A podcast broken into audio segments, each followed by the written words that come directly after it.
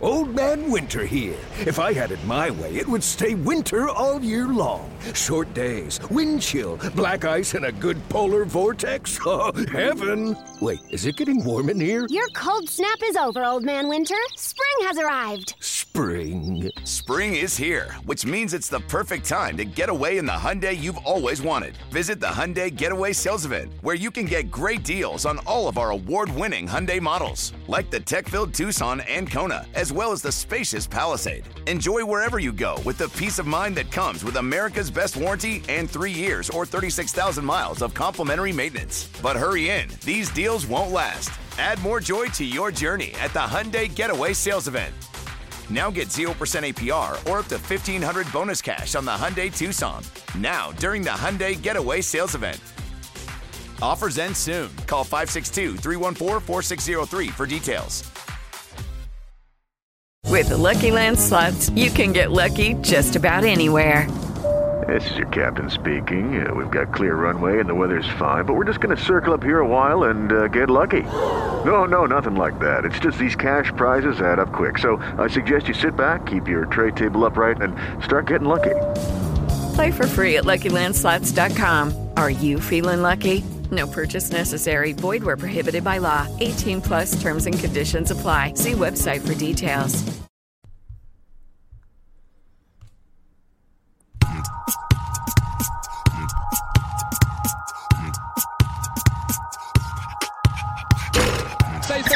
5 secondi, Danilo step back, Danilo step back, Danilo step back! Corre McIntyre, tiro da tre punti in faccia, Spagnoli! E segna, Temo McIntyre, pazzesca Siena! Hackett, fermato,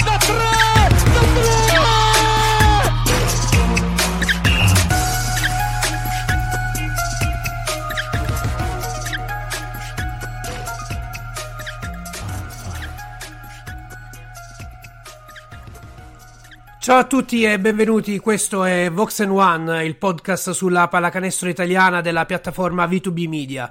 Io sono Michele Longo e vi trasmettiamo dopo un weekend eh, semplicemente incredibile che ha confermato per l'ennesima volta, almeno a mio parere, ma credo che sia il parere di tutti, che la Final 8 eh, di Coppa Italia sia la competizione più bella che esista sulla faccia della terra.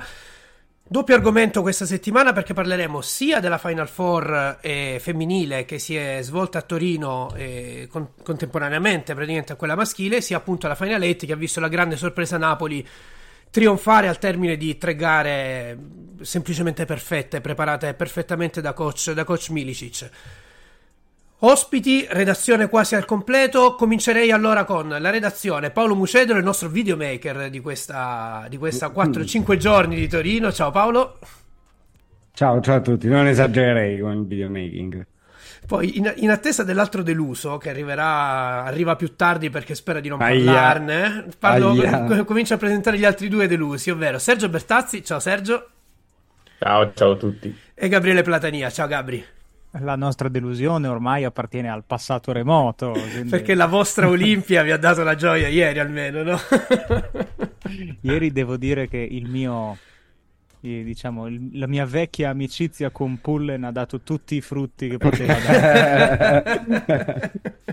Ti è rivelata utile proprio in questa occasione. Sì, perché come, come non smetto mai di dire, cioè io anche, anche su Twitter che sono eh, che, che ho il 35, io gioco anche col 35 perché Pullen alla Virtus aveva il 35, quindi Cioè, sia detto. Mica per cioè, Durant, no, per, per Eh, no, Pullen. no, non se-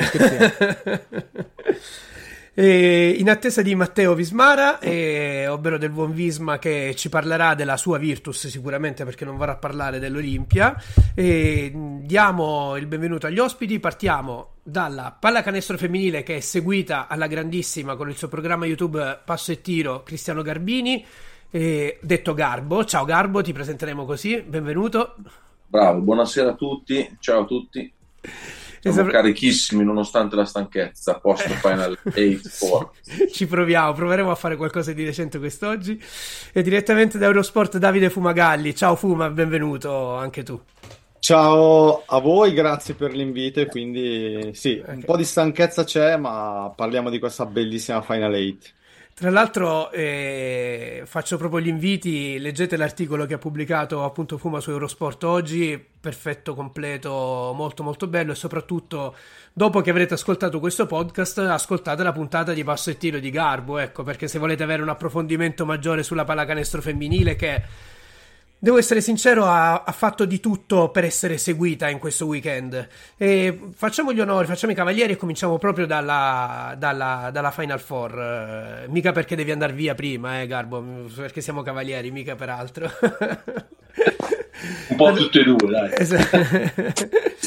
Allora, innanzitutto è stato bello perché abbiamo ritrovato Lella Santucci, grandissima, la salutiamo con grandissimo affetto, era un po' triste, ci sta dopo la finale, però sempre solare, sempre gentilissima, davvero una bella persona nel vero senso della parola. E, però alla fine Garbo ha vinto Schio ancora una volta e, e, soprattutto siamo alla decima Coppa Italia di Giorgia Sottana che ha avuto un weekend a dir poco incredibile perché è venuta a giocare, è arrivata eh, il venerdì proprio a ridosso della partita e poi è tornata a Schio perché la, la, la sua compagna ha partorito, quindi è diventata mamma nel frattempo e, e, domenica è tornata per la finale, ha vinto ed è tornata immediatamente a Schio in modo da poter cullare la bimba appena nata. Però cosa, comincerei con un, un elogio a quella che è una leggenda del basket italiano femminile. Senz'altro, anche perché sono cose che ti capitano una volta nella vita o poche volte nella vita. A lei eh, auguro di, di, che capiti ancora di diventare un'altra volta mamma, di Coppa Italia ne ha vinte già abbastanza, però. Quindi direi che può anche fermarsi qui a cuor leggero, anche se lei dirà no, ne voglio una l'anno prossimo se continuerà a giocare. Comunque Giorgio Sottana è un fenomeno vero, e è anche così spiegabile la prestazione magari sul campo non eccezionale, però sfido chiunque a giocare bene dopo tutto quel bailamme di viaggi andate e ritorno che ha fatto. E comunque non ha sfigurato, eh non è stata magari brillante come altre volte, però comunque non ha sfigurato. Anzi, l'ho vista battere in uno contro uno Matilde Villa, cosa che ha tipo 15 anni di meno, se non di più. Tra l'altro eh, mm, sarà stata magari ecco, non al massimo perché come hai detto tu veramente complicato trovare anche la lucidità per giocare, però oltre alla solita regia perché aveva delle letture che si vede che erano proprio superiori a quella, quelle di altre giocatrici in campo anche con meno esperienza, e però anche nella semifinale, nonostante fosse appena arrivata, coach Lardo di Ragusa gli ha, gli ha, preparato, gli ha preparato delle belle tattiche per limitarla, tipo una box and one. E partiamo dalla semifinale, Garbo, e poi così coinvolgiamo anche gli altri. Ragusa contro Schio, con Ragusa che ha fatto un grandissimo primo tempo, poi è calata la distanza anche perché erano veramente poche e infortunate. E, e dall'altra parte Reyer Sesto San Giovanni, Reyer Venezia Sesto San Giovanni, che è stata molto, forse molto più equilibrata, equilibra, eh, scusatemi, equilibrata di quanto si pensasse. Allora, Ragusa secondo me ha fatto il massimo perché senza Spreafico, allora già con Spreafico sarebbe stata comunque sfavorita, senza la, la sua leader eh, diventava veramente un'impresa a limiti dell'impossibile e così è stato. Ha giocato un primo tempo pazzesco perché tirando 6 su 7 da 3 punti a un certo punto è ovvio che prendi vantaggio, poi alla lunga la forza di schia uscita, è venuta fuori. Mentre invece nell'altra semifinale, secondo me, Gias ha perso un'occasione irripetibile, a mio avviso, perché è partita male, erano tutte un po' come dire emozionate, barra a tensione, un po' le attanagliate nel primo quarto e quel parziale lì ha un po' deciso la sfida perché poi sì, è tornata sotto, ma ha pagato poi lo sforzo alla fine. Poi c'è stata anche tanta sfortuna, eh, perché ho visto un paio di tiri, ad esempio mi ricordo la tripla di Valeria Trucco, che giocava in casa con tifoseria dedicata, che ha fatto un in and out, che se lo ripete 500 volte non succede così, e anche Watmey che ha sbagliato un palleggero di tiro, che io in 5 anni che la vedo giocare gliel'ho visto sbagliare forse una volta. Quindi, e questa era la seconda, quindi un po' di, di casualità, eh, alla fine però ha vinto la Reyer. GS secondo me si, si, morderà le mani per questa occasione perché in finale avrebbe potuto lei si battere Schio. Tra l'altro la Watley che io devo essere sincero non l'avevo mai vista giocare dal vivo ha un, un, palleggio arresto e tiro che è di una poesia incredibile, di veramente di una pulizia e di una tecnica. Posso usare un, un termine che eh, lo usa un noto telecronista, di una bellezza stordente. Assolutamente, sì, certo, come no, certo, certo.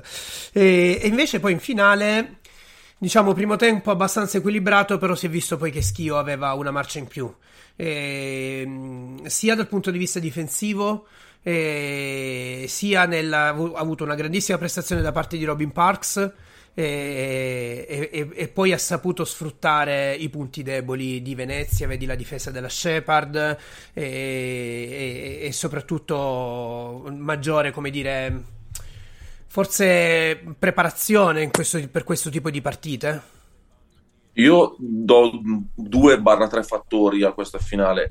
I due fattori sono da parte di Venezia il fatto che contro Schio non riesce mai ad esprimersi al 100%, cioè gioca in una, in una maniera diversa ma per merito di Schio, per, dire, per merito della difesa di Schio, ma anche con una quasi come una gioia diversa, cioè senza la gioia che di solito mette quando invece riesce a giocare il ritmo, quindi contropiedi, campo aperto, qua Schio non glielo fa fare quel tipo di gioco e quindi un po' si intristiscono e poi la tensione della finale che è diversa rispetto a quella di, di una partita normale. Ieri troppe giocatrici sottotono, una per tutte Matilde Villa che a mio parere ha giocato part- una delle partite più brutte in carriera anche in semifinale non aveva brillato tantissimo, anche se c'è no. da dire che poi ha messo quella, quei due punti in penetrazione che sono stati decisivi. Però sì, ci, aspettavamo ecco, qualcosina in più. Ragazzi, voi come le avete viste? Chi le ha viste chiaramente? Eravamo, a parte Gabri, io, Paolo, Fuma e Sergio eravamo lì e do, faccio gli onori di casa, quindi parto da, da Davide. Io ho visto solo la finale, eh, però devo dire che è stata una bella finale. Oh, prima della partita, diciamo, ho chiesto un po' di pareri eh, in giro. E, diciamo che la risposta comune era vince Venezia. eh, però a me sembra che nel basket femminile italiano, poi quando Schio scende in campo, alla fine vince sempre lei. Cioè, sembra che ci sia qualcosa eh, passano gli allenatori, passano le giocatrici, però sembra che ci sia qualcosa di speciale. Adesso no, non voglio eccedere con dei paragoni, però è un po' come in Eurolega Real Madrid, cioè eh, quando partecipa poi alla fine devi, devi combattere con, uh, con quella squadra lì e spesso e volentieri ne esce vincente. Probabilmente è un'abitudine a vincere che, che ti aiuta a, a stare a quel livello lì. Eh, sono state per quel poco che, che, seguo, mi è sembrato che comunque Schio ha fatto molta fatica all'inizio ed è rimasta in partita con i canestri di Parks. E poi una volta che ha preso vantaggio non, non l'ha più mollato. Però se... credo che sia molto meritata. Ti interrompo Davide perché tu hai fatto paragone con Real Madrid invece io lo faccio con la Milano degli anni 80 perché ah, però. è un ah, paragone però sì, perché Bestagni e Sottana mi ricordano i due vecchietti di quella Milano là. E alla fine acciaccati, non saltano, non corrono, non fanno, non disfano, ma quando c'è da vincere piazzano la zampata. Secondo te c'è stato qualcosa di, che, che, poteva fare di più Venezia, Garbo? Anche, lo chiedo anche a Paolo, che è diciamo il nostro tattico, e a Sergio, perché a un certo punto abbiamo visto che è stata messa, che Mazzon ha messo una zona che però ha aperto tiri da tre a, a Schio ed è stato proprio nel momento in cui ha preso quel poco poco di vantaggio. Secondo me, a mio modestissimo e inutile parere, forse l'ha tenuta un po' troppo quella zona. Cioè, quando prendi le prime due triple, poi la togli. Ecco, vedi che non funziona. Mm. Può anche essere, però secondo me Venezia sconta innanzitutto l'assenza di Panne perché ha giocato 8 minuti, ma eh, ha fatto presenza fondamentalmente. Panne per questa squadra è molto importante e poi sconta il fatto che Makurat sarà due, tre, quattro mesi, forse dall'inizio della stagione, che non è la vera Makurat, non è quella che l'anno scorso ha giocato a Sassari, probabilmente adesso come adesso è un corpo estraneo a quella squadra. E anche Bercani, insomma, ieri non ha giocato male, ma comunque non è una giocatrice che è funzionale al sistema di Mazzone, per cui sono già praticamente gioca senza straniero quasi, perché e anche Shepard io avrei delle, avrei delle rimostranze su di lei perché è forte con le deboli e debole con le forti, fondamentalmente, Gi- giusto per andare giù con la clava. Intanto hai parlato della Milano degli anni Ottanta ed è arrivato il milanese della compagnia, ovvero Matteo Vismara. Volevo- Ciao Matte. Ciao, volevo tirare una conclusione a tutto ciò. La Ovvero? sostanza è che chi ha il pan non ha i denti, chi, chi non ha, chi ha i denti non ha il pan. Però Entriamo Eccoci subito qua. alla grandissima, Eccoci entriamo, qua. eccoci qua, eccoci qua. vedo che, vedo che finalmente avete portato dei miei colleghi. Vedo che Davide apprezza, tra l'altro. Eh, Paolo, Sergio, voi per chiudere la, diciamo, la, la- la parte relativa alla Final Four femminile, come, come l'avete vista? Soprattutto anche la finale stessa, se no, se volete dire anche qualcosa sulla semifinale. Beh, sì, io ho avuto sicuramente per la maggior parte del, del tempo la, l'upper end del- della partita e si vede che, come, come abbiamo detto prima, come diceva Garbo, insomma, eh, sembra avere un po' un punteruolo alla sua nei confronti della, della Reyer Venezia. Ora non so se sia un aspetto tecnico o semplicemente mentale da parte della Reyer, perché sai che comunque stai andando a giocare contro Schio, c'è una sorta di pressione, una finale, e, mh, quindi c'è anche un aspetto emotivo sicuramente da tenere, da tenere in considerazione, eh, però credo che Schio abbia giocato una, una grande partita, una grande Final Four in generale e abbia dimostrato di essere una squadra con cui alla fine bisognerà comunque sempre farci i conti. E per quanto riguarda eh, il piano tattico della Reyer, oggettivamente non ho grandi, grandi basi perché non ho seguito il lavoro dello staff tecnico della Reyer per tutta la stagione, quindi non mi, non mi sbilancerei troppo. Eh, però posso dire che insomma la Reyer mi è sembrato avere a disposizione abbastanza personale per eh, eh, avere diverse soluzioni e credo però che in finale insomma la- l'aspetto emotivo abbia pesato troppo perché poi possa essere la squadra si potesse concentrare su un aspetto tattico o comunque sull'eseguire in maniera perfetta evidentemente qualcosa non è andato come, come doveva anche. Ragazzi, io vi saluto che è giunta l'ora per me di andare. Scusami, di allora andare. Garbo, ti chiedo una cosa proprio al volo, visto che cominceremo a parlare dei, dei maschi, come si suol dire. E... Qual è il problema di Milano? Vai, secco Eh, mi così. vuoi tenere qua fino a mezzanotte? No, perché ieri dopo, le- dopo l'ultimo periodo positivo, cioè, nessuno si aspettava una prestazione del genere, soprattutto in alcuni uomini. Ti Cioè, si sono aggrappati a Melli in tutto e per tutto. Ah? Ti pagano per fare queste domande? no, guarda. Spero ti paghino bene. Ho parlato, ho parlato di Milano, non ho chiesto di fare le pagelle. eh, fondamentalmente che la squadra è costruita male e poi dopo c'è tutto il resto dietro, quindi mentalità che non c'è, eh, tutto quello che vuoi, l'allenatore che vuole, le fa il pobo, che fa il presidente, che fa tutto, però fondamentalmente parti, parti sempre dal campo, quindi la squadra è costruita male, ha dei buchi clamorosi, lo dico dall'inizio dell'anno, non ti puoi presentare in Eurolega con Heinz e Voigtman come pivot e neanche in campionato. Cioè, quindi poi è stato preso Napier, un, un altro errore. Eh, si era visto già alla fine dell'anno scorso nelle finali che Napier, eh, quest'anno 34 anni, voglio, voglio ricordare. Eh, stato un errore riprenderlo e ve- vediamo se sarà bravo da smentire tutti quanti portando la vittoria del campionato a Milano. Io ci credo poco, però vedremo, vedremo. Garbo, allora, grazie infinite. 32 Napier, eh. poi vale tutto. Sono 32. non è del 90, scusa, 91. 91. Ah, è 91, 30 fa tardo. 33, ne fa 33. Ero convinto del 90, non so perché, saranno stati i mondiali. Garbo, grazie infinite. Invitiamo tutti ad ascoltare il, il suo programma e, e soprattutto a seguire il basket femminile perché è stato divertente. Ha avuto una bellissima cornice di pubblico, sia soprattutto in semifinale a Torino, quasi inaspettata. Ho sentito Costanza Verona, pure lei non, non si aspettava tanto pubblico. E quindi niente, se volete iniziare col basket femminile, se- andate da Garbo, come si suol dire. ecco. No, poi, poi potete tranquillamente su YouTube quando volete voi. Grazie infinite. Ciao Garbo. Voi, Alla ragazzi, prossima, grazie. serata. Ciao, ciao, ciao, ciao, Allora, ragazzi, arriviamo a noi. Ma se non altro, Miki, Vai. per un semplice motivo. Perché ci sono un sacco di soprannomi bellissimi. Hai citato eh, Costanza Verona, in arte Cocca, è bellissimo. Eh, I soprannomi sono belli- soprannomi che si, che si danno sono bellissimi. Cioè, Cocca Verona, come, come la nostra amica Lella Santucci, sono bellissimi come soprannomi. Sono una qualità, una qualità superiore. Quindi, Gabri, ti sei smutato, cosa devi dire? Ti ho visto carico. No, no, ero tranquillo, mi ero solo accorto che mi ero dimenticato muto da prima, però no, comunque Schio, come dicevamo prima, che per noi è una ferita sempre aperta perché vince sempre Schio. Non Dicevamo- la schii mai, eh? Non la schio mai, esatto. Dicevamo che, cioè, non so, il primo anno, due anni fa per dire, aveva l'Axa che ha dominato le finali, poi l'Axa l'abbiamo presa noi, e allora in Virtus, e poi hanno preso Mabry che ha dominato le finali. hanno Beh, però l'Axa, e- e vanno l'Axa in schio rimane, eh? Eh? Sempre. L'Axa in schio rimane, sennò diventa scio.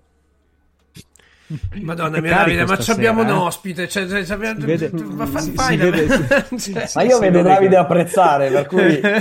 No, ma è, è bello riposato dal weekend lui, quindi... Sì, sì, sì, sì, sì, Io- sì. Sì, io sì, si ieri- vede che è stato in io panchina. Ieri, io ieri ho stirato per, credo, tre ore. Mi sono rilassato che è una meraviglia. Cioè, Immagina, tu ti rilassi stirando, ottimo. Io mi rilasso un sacco stirando, infatti non, non stiro niente durante la settimana perché così stiro tutto il weekend.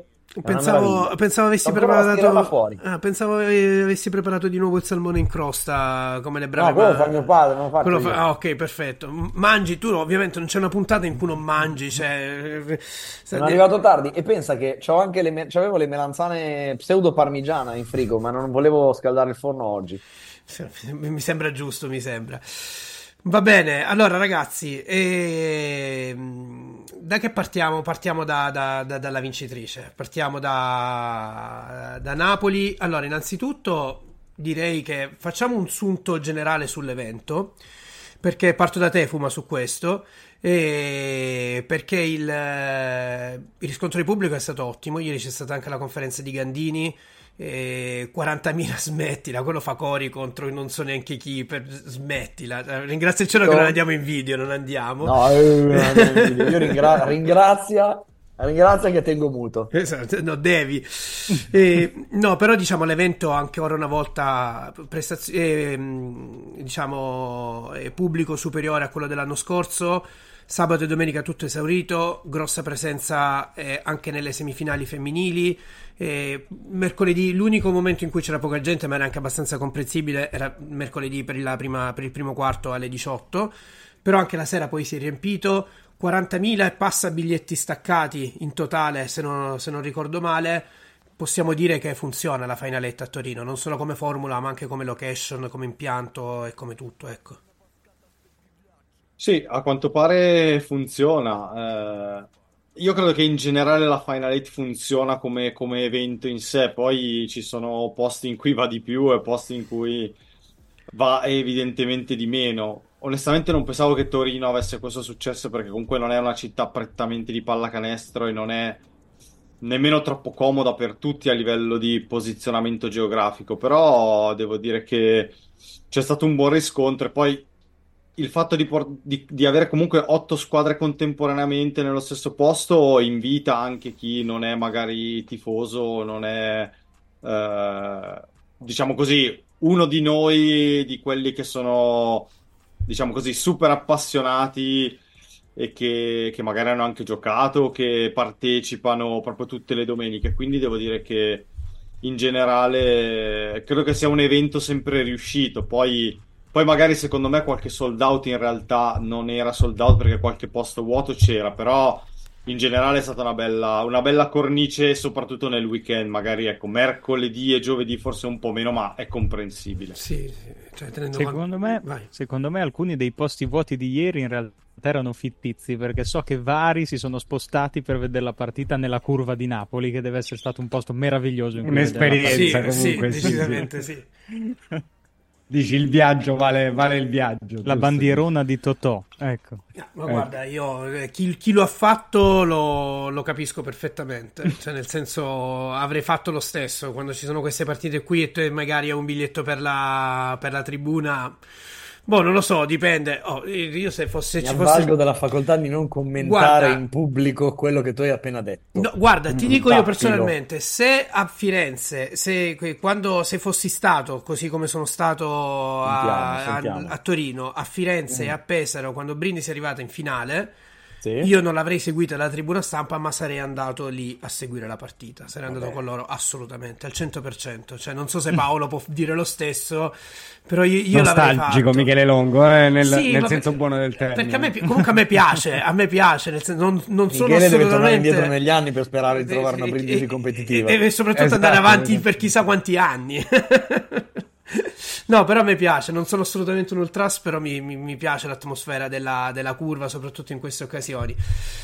Comunque, ragazzi, allora Napoli, Napoli ha vinto. Napoli ha fatto. Proprio, probabilmente ha dimostrato quella. È stata quella con le idee più chiare. E tre grandi prestazioni, tre grandi, tre grandi partite lette da, da coach Milicic. E, cosa ha avuto, ecco, vi chiedo in più eh, rispetto alle altre? Perché abbiamo visto con Brescia una partita, contro Reggio un'altra partita che sembrava quasi persa, e poi tutto ha avuto il culmine con Milano, Milano la, la partita perfetta. Parto da te, Fuma, vai. Ma io ti direi innanzitutto la fame, perché è quella che mi è sembrata più affamata di tutti. E non lo dico perché è appena passata l'ora di cena, ma ovviamente perché, eh, insomma, eh, no, chiaramente arrivava un po' come, come è stata Brescia l'anno scorso. Arriva con eh, tre sconfitte di fila, eh, fari un po' spenti, però quello aveva delle motivazioni che gli altri evidentemente non avevano allo stesso, allo stesso livello. Una grande organizzazione a livello di, di coaching, ma questo è, è un po' da tutta la stagione che c'è, cioè Milicic non l'abbiamo scoperto a Torino, cioè Milicic fa giocare la squadra così da prima partita e poi comunque hanno dei giocatori che mi sembra che, eh, come poi ho scritto anche nel pezzo, secondo me sono, sono sconosciuti fino a un certo punto, cioè comunque gente che fa canestro l'ha sempre fatto, che è stata abituata ad assemblare da livello, cioè Pollen quei canestri li ha sempre fatti più meno, poi lui l'ha ribadito anche, anche poi in mix zone, cioè ci ha tenuto a sottolineare che lui praticamente da quando gattona che mette quei canestri, quindi no, però sono stati una piacevole sorpresa. Forse eh, qualche colpa ce l'hanno le avversarie che evidentemente non erano così pronte a, a pareggiare quello che ci hanno messo loro. Vai, Gabri, volevi dire qualcosa? Eh, La, la mia risposta che un po' si collega e secondo me Napoli rispetto a, diciamo, alle sue alle squadre con cui condivideva la parte più bassa del ranking, quindi Reggio, Trento e Pistoia, aveva qualcosa in più in termini di esperienza, costruzione del roster e un forse un po' di profondità a livello di qualche, se non altro nei confronti di Reggio Emilia che ha perso Hervey da poco. E, mh, per quanto riguarda invece i confronti del Il top tuo 4, Hervey, eh? Lo il mio. Hervey, esatto. Eh, il, eh, nei confronti invece delle top 4, quindi Virtus, Milano, Brescia e, mm, e Venezia, a parte Venezia, eh, che chiaramente si è scontrata contro una Milano in quella sera in stato di grazia, eh, le altre tre hanno pagato il fatto di eh, avere dato per vinte delle partite prima di giocarle, in momenti diversi. E la Virtus e Brescia hanno pagato questo scotto ai quarti e Milano l'ha pagato in finale. Napoli non ha mai pensato di vincere una partita prima di giocarla e questo secondo me è quello che li ha portati alla fine a fare il colpo grosso. Andando più sul, eh, sul tecnico. Comunque volevo dire a Fuma, sai chi di Napoli invece ha avuto un periodo in cui non segnava neanche con una vasca da bagno al posto del canestro? Ennis? Sì, sì.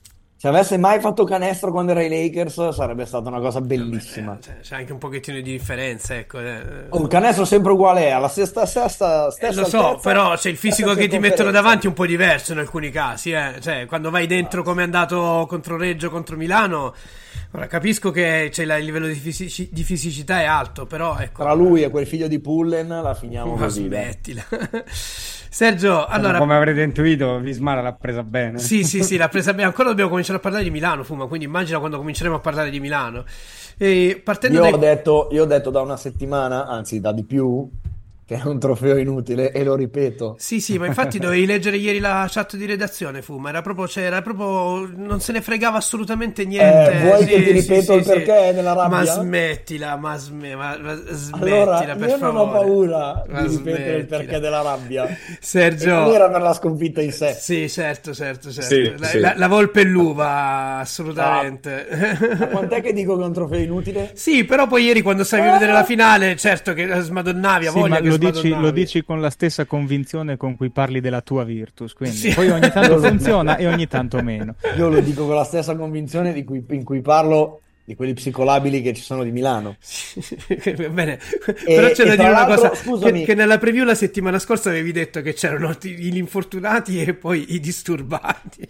Milano è composta da disturbati. Eh, vorrei andare a recuperare quando mi avete insultato tutti. A che minuto vi ho detto che Milano non avrebbe vinto la partita? Ah, tipo al, al quinto minuto di partita, questo qua Sì, lo ma se, dire. lo, ma se lo dici No, ogni no, Gabri. settimana da settembre, dopo un po' non vale più. No, capito? Gabri, esatto, cioè, Gabri, vai a recuperare è quante volte io ti dico che Milano non vince la partita. Sì, Non ripeto- così tante come, le- come pensi. No. Io ho visto i primi 5 minuti e ho detto Milano questa partita non la vince. Sì, ma tu lo dici ogni persa. settimana, Non è vero. ok? Ogni Quasi, partita di campionato quasi. di Eurolega. Quasi. Quindi- non era il quinto No, minuto, no, al no, settimo no. comunque. Vai a recuperare, vai a recu- a parte che ho buone probabilità che se lo dico tutte le settimane in Eurolega lo prendo uguale, però È al di là di quello che lo fai, no? Fa fa sempre parte dei famosi circuiti apotropaici che ci portiamo dietro dalla seconda, dalla seconda o terza puntata. Sergio, allora, quarto di finale. Ciao Sergio, Ciao, scusaci, Sergio. non hai parlato proprio. No, no, no. Perdone, Sergio. Senti- Io, io sono io son qua a sonnecchiare che ne ho bisogno. quindi. Allora, primo quarto di finale contro, partiamo dalla, dalla prima partita che ha giocato Napoli, andiamo così. E, mm, Magro si aspetta una partita, Milicic gliene prepara un'altra perché cambia completamente il quintetto. Parte con De Nicolao, Ennis, Brown, Sokolowski e, e Mabordut Biar. E, e sembra che questa mossa qua abbia messo notevolmente in crisi Magro perché, perché era- si, cre- si sono creati i presupposti per una partita completamente diversa rispetto a quella di, di- di due settimane fa, no? E noi dicevamo la puntata la settimana scorsa come avrebbe fatto eh, per cambiare le cose, no? Che se magari era meglio giocare eh, small ball, magari estremizzare il concetto di corsa, invece lui è uscito e ha cambiato completamente, uscendo- è uscito cambiando completamente il quintetto, mettendo fisicità con Mabor sotto canestro in modo da tenere sempre impegnato Bilan e poi da per tenere Pullen che vabbè è stata una costante eh, eh, nell'uscita dalla panchina in questa final 8 però a tenere fuori anche uno Zubcic che secondo me è stata quella la mossa che ha messo particolarmente poi in crisi Magro no?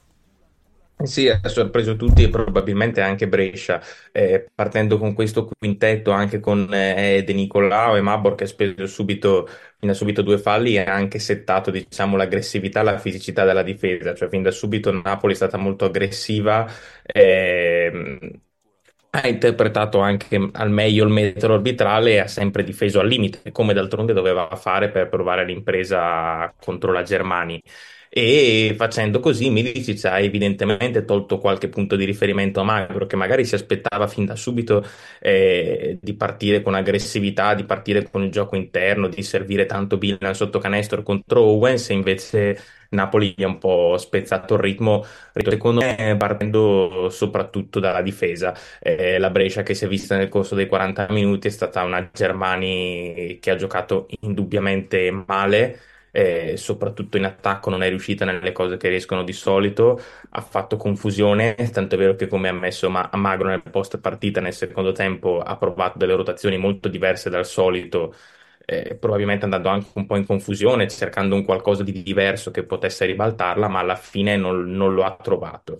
Sicuramente ci sono tanti demeriti di Brescia che ha dimostrato durante la stagione regolare di essere più forte, però quel mischiare le carte di Milicic e quello scendere in campo con aggressività di Napoli, proprio della squadra che è sfavorita, sicuramente sono stati importanti. Fu, ma Sergio, faccio una domanda a voi due, ma secondo voi tenere Criston fuori per tutto il quarto quarto, tenendo conto che comunque non stava facendo una grandissima partita, ma secondo voi è una roba, noi dicevamo, ne parlavamo a cena, no? Dicevamo, poi non sappiamo noi durante gli allenamenti che cosa succede? Magari era una che Cristo gli ha fatto girare diciamo, le palle per, qualco... per, qualcosa già da un po' di tempo, l'ha ripetuto per, diciamo, esponenzialmente in partita e si è fatto quarto, l'ultimo quarto in panchina. Tra l'altro poi era abbastanza nervoso perché si è pure beccato con Milicic alla fine della partita.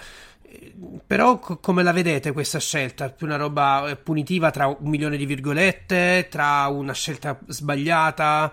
E, ehm, non lo so, cioè, è stato un po' strano l'atteggiamento di Magro in, questa, in questo quarto di finale. Eh, secondo me non è punitiva, è data dal fatto di un momento di confusione, dal fatto che sicuramente Brescia abbia tanto talento nel reparto esterni, perché comunque non tenere in campo Criston vuol dire comunque avere Della Valle, Massimburg e Petruccelli, che non sono gli ultimi arrivati, però secondo me è comunque una scelta abbastanza sbagliata. Ed è anche vero che mh, nel primo tempo non aveva giocato una gran partita, sicuramente non era riuscito a mettere in ritmo i compagni, però anche il fatto che si fosse messo in proprio tante volte magari non era neanche tanto una sua scelta, ma era il fatto che l'attacco di Brescia non riusciva effettivamente a creare dei buoni tiri e lui era, doveva proprio prendersele queste, eh, queste situazioni d'attacco. Fuma secondo te? Sì, cioè, Christian è un giocatore comunque molto più da, da, isolamento, da insomma, cerco di risolverla io la partita piuttosto che mettere il ritmo ai compagni e a maggior ragione eh, credo che in una partita per come si era messa Magro poteva chiedere a lui insomma di provare a, a rimettere in partita la Germania che comunque poi in partita c'è tornata nel finale sì. salvo poi che Napoli è stata brava a chiuderla uh, però in un momento di difficoltà, ecco, io Criston lo, lo terrei in campo. Eh, è anche vero che tra tutti i giocatori che poi sono stati aggiunti in estate da Brescia, a me sembra sempre quello che c'entra un po' di meno con, con tutto il resto, pur se ha fatto molto bene finora.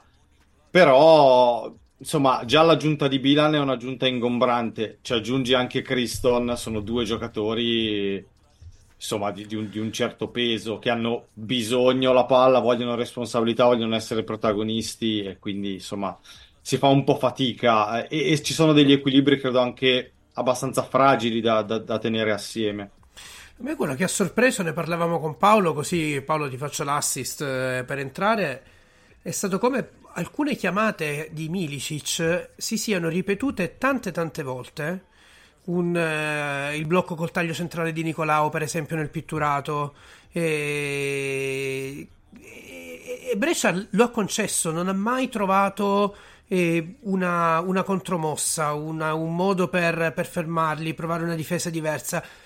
L'impressione è come se Brescia abbia inseguito Napoli, cioè stata, sia stata Napoli a decidere come si doveva giocare quella partita e soprattutto il ritmo, togliendo quello che probabilmente, era Bre- quello che probabilmente è stata la forza di Brescia nelle ultime, nelle ultime settimane. Innanzitutto tamponare all'inizio e fare in modo che non prendessero il largo così come hanno fatto nelle ultime quanto Sergio 4-5 giornate, no? Perché dopo, dopo, dal 7 gennaio in poi che Brescia, le partite di Brescia durano un quarto. Sì, esatto, esatto. E, e, la... e, e poi sviluppando la partita dicendo ok, ora li, li, teniamo lì e via. E poi sì, avevano recuperato, tra l'altro Napoli, le partite di Napoli sono sempre state così, perché contro Brescia stava recuperando Brescia, contro Reggio era, sembrava finita e poi l'hanno rimessa in sesto, quasi neanche loro sanno come, e contro Milano, alla fine Milano a due minuti dalla fine era sotto di 8, ha piazzato un parziale di 9 a 0 e se non fosse stato per la magia di Pullen eh, insomma, eh, staremo parlando probabilmente di altro. Paolo, tu che cosa hai visto nella, nella, nelle chiamate di Milicic che hanno messo particolarmente in crisi coach Magro?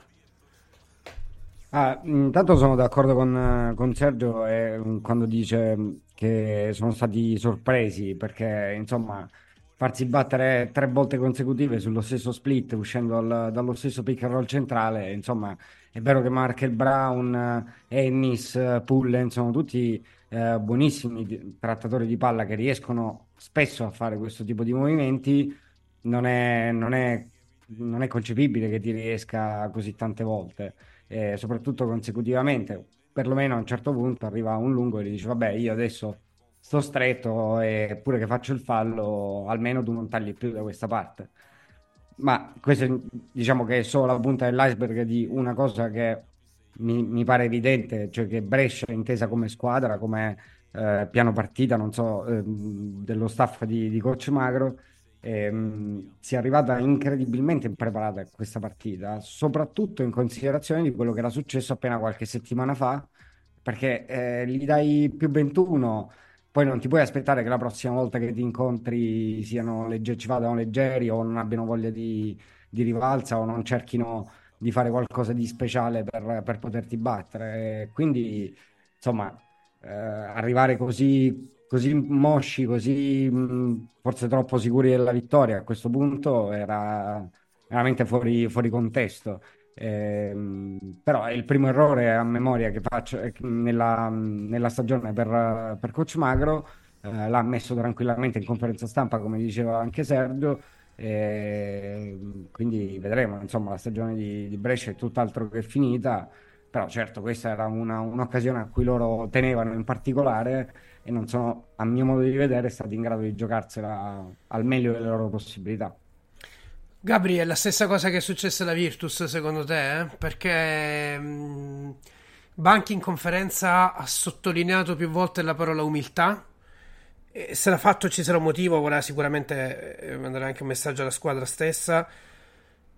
Però secondo me anche lui, più che umiltà, mi è sembrata impaurita la Virtus, più che mancanza di umiltà, poi magari una cosa è conseguenza dell'altra, ovviamente. Perché il Reggio non mi sembra che abbia fatto niente di, di, di speciale, però alla fine, quando secondo me l'errore principale è stato alla fine quando eh, Faye e, e Killo sono usciti per, per 5 falli e Priftis è andato completamente small ball con uh, Weber, Vitali, Galloway e Atkins e non mi ricordo chi c'era poi, chi era Smith? Smith se non mi sbaglio aveva messo, sì, con Smith e Banchi si è adattato e secondo me lì quando tu ti adatti sei la Virtus e ti adatti qualcosa stai sbagliando perché anche nel messaggio che dai ai giocatori perché ha provato a fare la stessa cosa con Schengelia poi ha cambiato per è stato lì che ha preso quel parziale di 8-0 che poi si è rivelato decisivo. Può essere, ma non stava, su- non stava, funzionando niente, quindi dopo un po' eh, diciamo che cerchi anche soluzioni alternative. E c'è da dire che secondo me no, è stata una partita diversa completamente rispetto a quella di Brescia e Napoli. E, e credo che il discorso sull'umiltà di Banchi sia perché lui l'ha vista un po' come l'ho vista io, com- ipotizzo, eh, eh, a livello proprio di partita data per vinta troppo presto. Io non ho visto paura, io ho visto proprio, diciamo, incapacità di essere efficaci. Supponenza, Gabri. In Quello a monte. Larghi tratti, larghi tratti, supponenza è la più brutta partita della mia Virtus di quest'anno. Ma Quello a monte, ma nel concreto della partita è stata proprio mancanza di... cioè è come se la Virtus si fosse improvvisamente dimenticata tutto. Gli unici due che a memoria mi sento di salvare di quella partita lì sono stati Schengelia e Paiola, però eh, onestamente devo anche ammettere che ho, ho, smesso di vederla al quarto quarto. Addirittura così. Fu, ma secondo sì, te... Perché, ma ti dico, ah. ma mi era già capitato un'altra volta ed era capitato sempre in Coppa Italia, qualche anno fa. Ti farò ridere, quarto, Gabri. In un quarto con Venezia. Dimmi. Io ho una partita, io tra basket e calcio non chiudo mai prima della fine, mm-hmm. tranne in un'occasione. Ieri, no. Calcio, no, no. no. Ieri, ieri, non so, in realtà no, ieri ero in macchina, quindi vabbè, non si dice che amici della polizia sicuramente non stavo guardando la partita mentre guidavo. non ero arrivato a casa alla canestro di Shields e, e figlio di... Vabbè, Pullen eh, nel mentre. Eh, è un Milan-Napoli 4-0. Anch'io ho avuto. Io per Quindi altri dice, motivi. un- è un'associazione. Sì, mi è venuto in mente che comunque Napoli torna sempre. In un Quando i ricordi sono di merda, Napoli c'è sempre.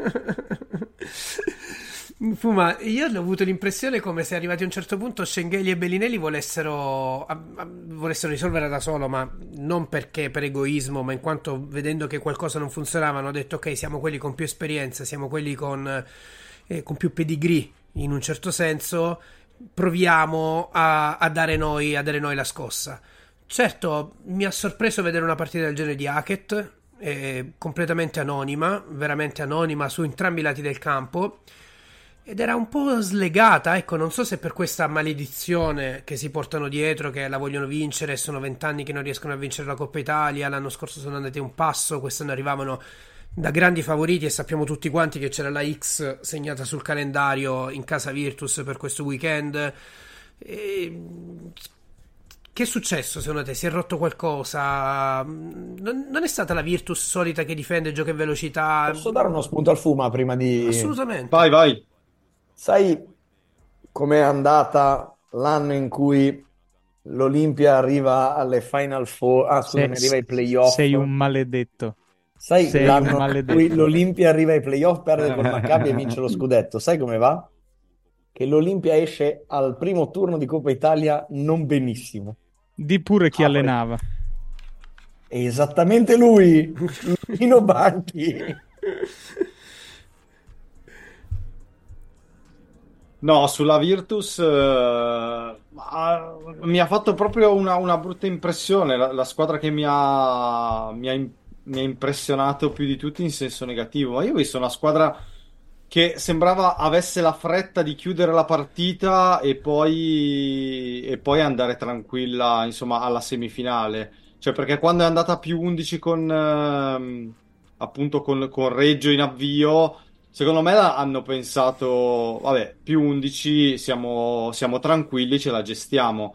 Perché poi nel secondo tempo Reggio è rientrata molto bene, ha ricucito, è anche andata avanti e lì mi è sembrata una squadra allo sbando e non la solita Virtus. Una squadra che quando è andata a meno 6 davvero non sapeva più cosa fare, si è affidata, come hai detto giustamente tu, a Schenghele, ai giocatori di maggiore esperienza. Però, però non mi sembrava tranquilla, non era la solita Virtus che ad esempio vediamo in Eurolega che tante volte invece ci ha abituato a rimontare e a vincere in volata.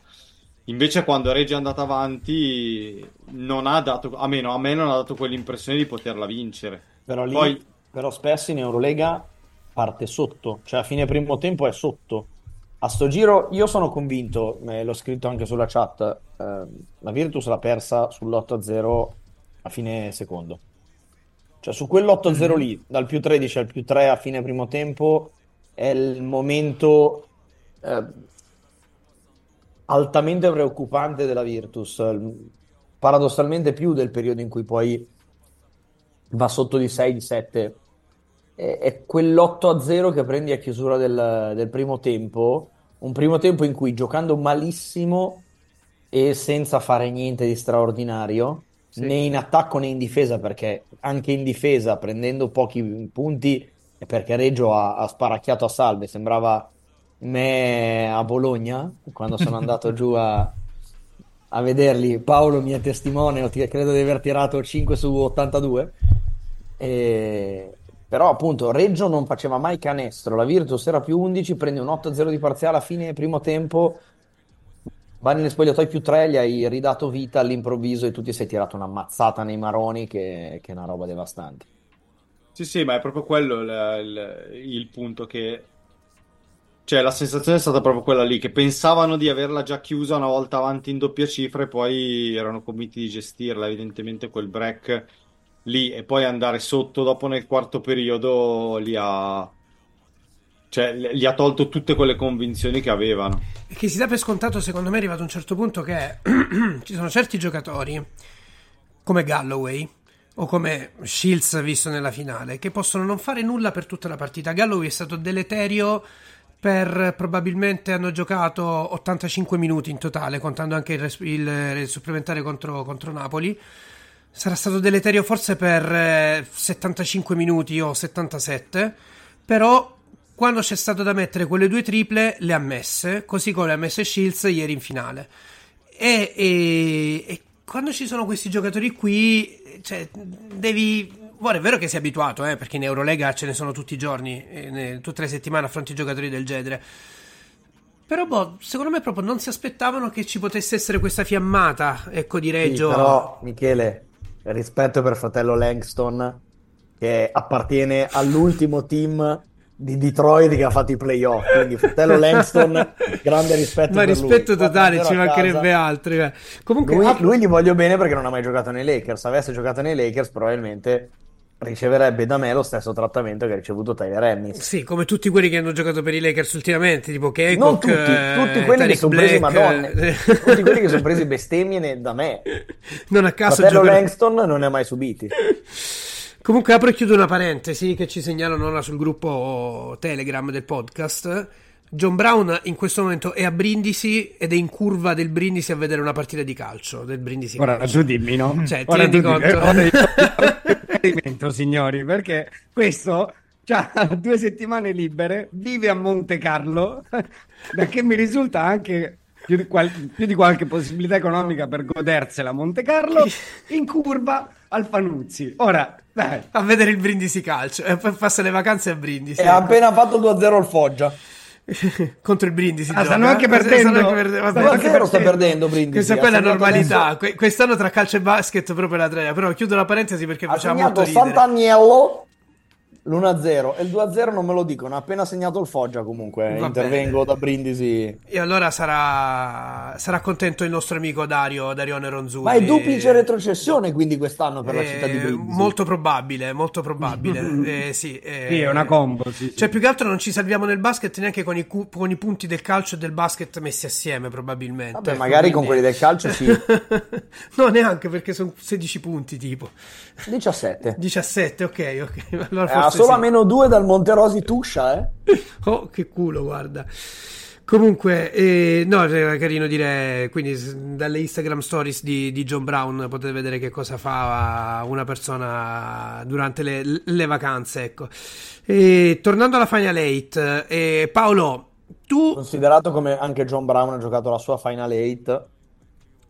La sua Va a Final tirarsi Four, su appunto adesso. Esatto. Eh, sarà andato a Brindisi a tirar su. Sì, è tipo, è tipo e- un ritiro spirituale Sì, più o meno. da maestro C, capito? Se si è trovato, del probabilmente si sarà trovato con Vitucci che era a Brindisi. Dopo quell'orrore. Che lui è del quarto Sirio del dragone che va alla, alla cascata Dopo- a tirare guarda, cazzotti dopo alla il, quarto cascata, quarto, capito? dopo il quarto quarto orripilante che ha giocato Monaco con, con Paris, devono ritirarsi tutti in, in riflessione Guarda che, profonda. guarda che Parigi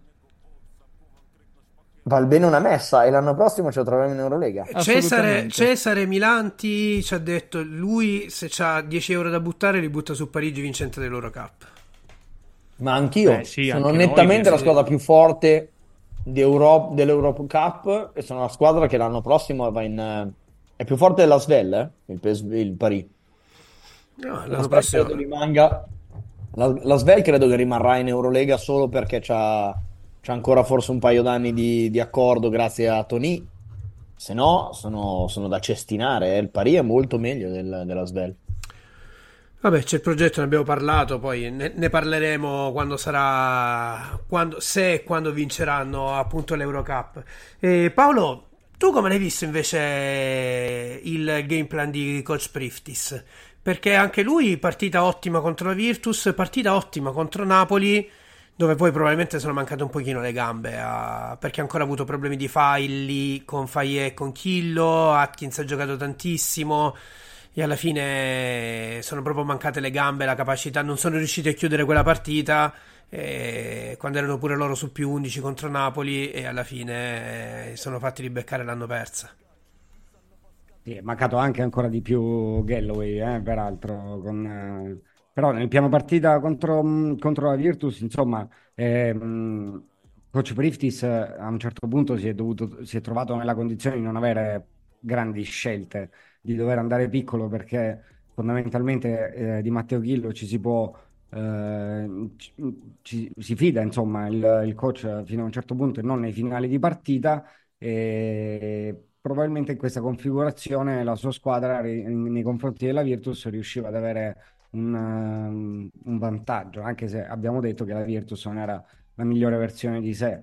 Eh, mentre per quanto riguarda quello che è successo a Napoli, eh, contro Napoli, insomma, eh, Coach Priftis ehm, ha provato ovviamente di nuovo la carta di giocare corto, di giocare piccolo perché, come detto, eh, quando fai fa quei falli, eh, quel numero di falli e così presto eh, sei sostanzialmente costretto ad andare con quattro, con quattro piccoli, però in quel contesto Napoli ehm, ha decisamente più abitudine a giocare in una configurazione di squadra di, di questo tipo e anzi ne è avvantaggiata perché può correre molto di più di quanto riesce, riesca a fare Reggio Emilia invece eh, a parità di quintetto di, di altezza, di, di, massa di quintetto, diciamo così.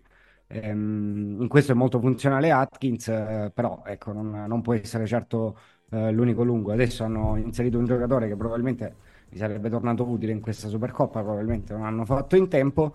Eh, però io continuo a vedere Reggio Emilia come una squadra che ai playoff eventualmente potrebbe dare eh, fastidio a tanti perché pur essendo, anzi, proprio perché è estremamente ondivaga, eh, c'è la giornata in cui è sostanzialmente immarcabile eh, per 40 minuti e la giornata invece in cui non ne, non ne becca nessuna. Non sai mai in che giornata la trovi e quindi devi, devi starci attento. Però se la trovi una giornata storta per te o buona per loro, eh, sono capito, problemi. Ti mettono sotto, è brutto.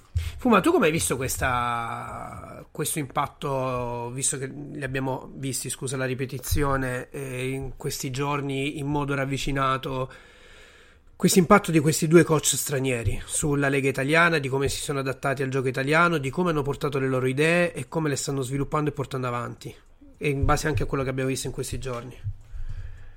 Guarda, tra i due, eh, mi, non lo dico perché ha vinto, ma uh, mi sembra che Milicic uh, abbia qualcosina in più rispetto a, a Priftis. Io onestamente non, non vedo mm, grossa varietà nel gioco di Reggio. Uh, mi sembra una squadra che sia molto, sia molto impostata sul, sul, tiro da fuori o comunque sulle, sulle invenzioni degli esterni, dei singoli principalmente, e ovviamente direi Galloway, Weber e Jamar Smith. Vedo un po' più di varietà eh, per quanto riguarda Milicic, però se ne facciamo un discorso generale, eh, mi piace che si provi anche a guardare a cosa c'è, a cosa c'è all'estero, perché spesso e volentieri, eh, non, non è chiaramente una critica verso nessuno, però vediamo sempre gli stessi allenatori che girano, rigirano, rigirano. E, e, quindi è una cosa positiva. Poi, se andiamo a vedere, non è casuale che ci sia Priftis, perché ovviamente il general manager di Reggio è Claudio Coldebella, che l'ho avuto all'Unix Kazan, e che il general manager di Napoli è Pedro Iompar, quindi eh, diciamo così, eh, ex giocatore spagnolo, e quindi si porta un allenatore dove non, non, sta a guardare il passaporto di provenienza, prende il migliore che può prendere. Spero che altri club facciano così. Vabbè, Venezia l'ha già fatto con Neven Spahia e quindi anche qui stiamo parlando di un allenatore di altissimo livello. Però ecco, questi due, anche Priftis comunque è, è una bella scelta.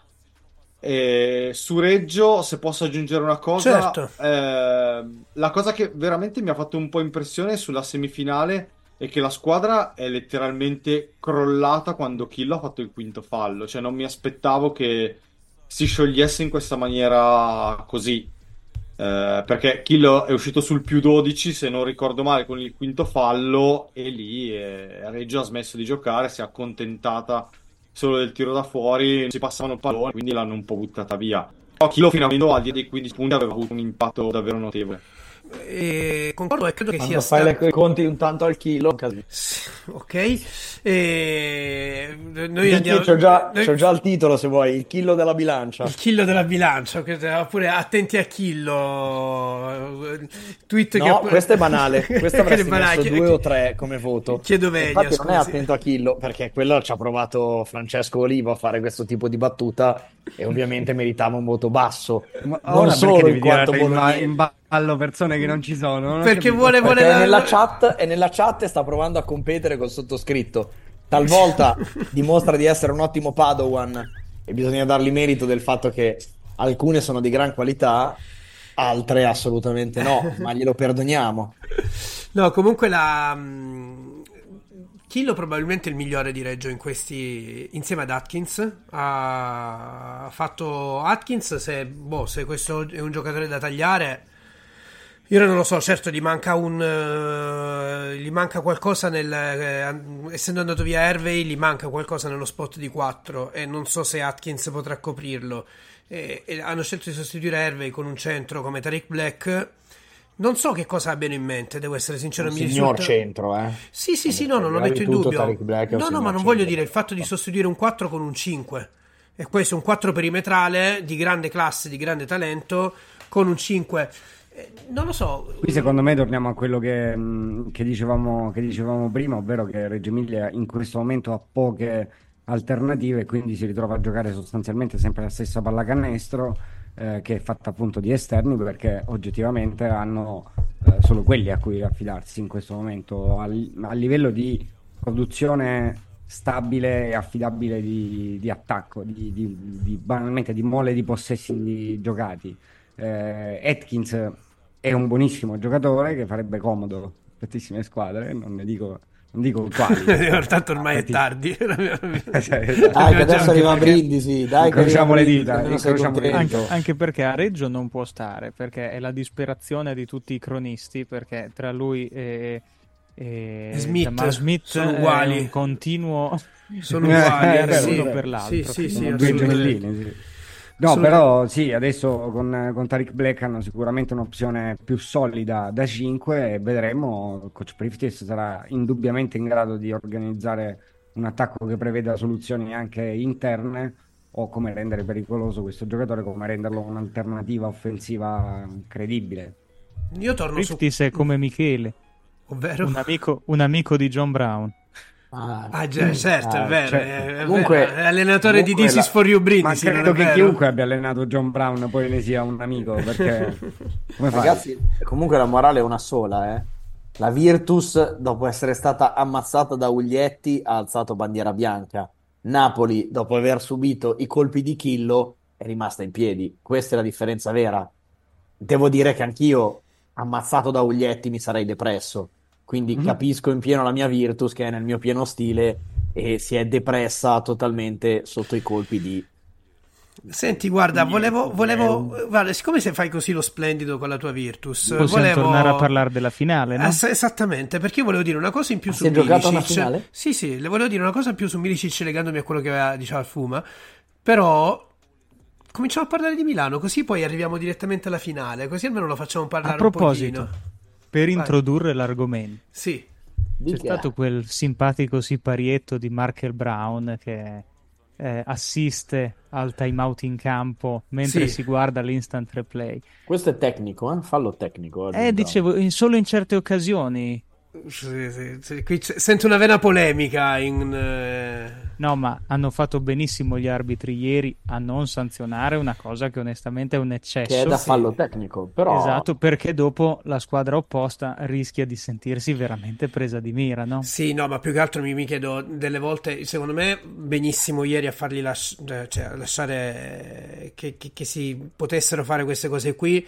Trovo folle fischiare un tecnico. tecnico, Sì, però- va bene, oh. però fa parte, cioè, diciamo, dai, una finale ci, ci- può stare. Cioè, non- l'ha fatto anche Napoli, ragazzi. Cioè, nel senso, non è stato una questione, è stato un metro arbitrale che hanno lasciato andare per tutta la Final 8. Se tu vedi contro Reggio, Prif ti schiama un challenge sapendo già di perderlo a 2.13 dalla fine. Tanto sapeva che a due minuti dalla fine si va a rivedere qualsiasi cosa.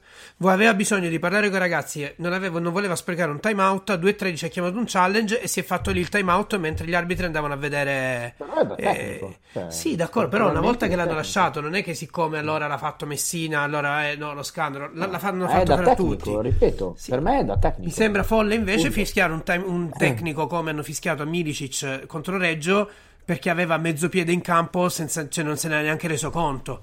Infatti, Mm. quando è fischiato il tecnico, ho temuto per la salute dell'arbitro, devo essere sincero, ecco perché.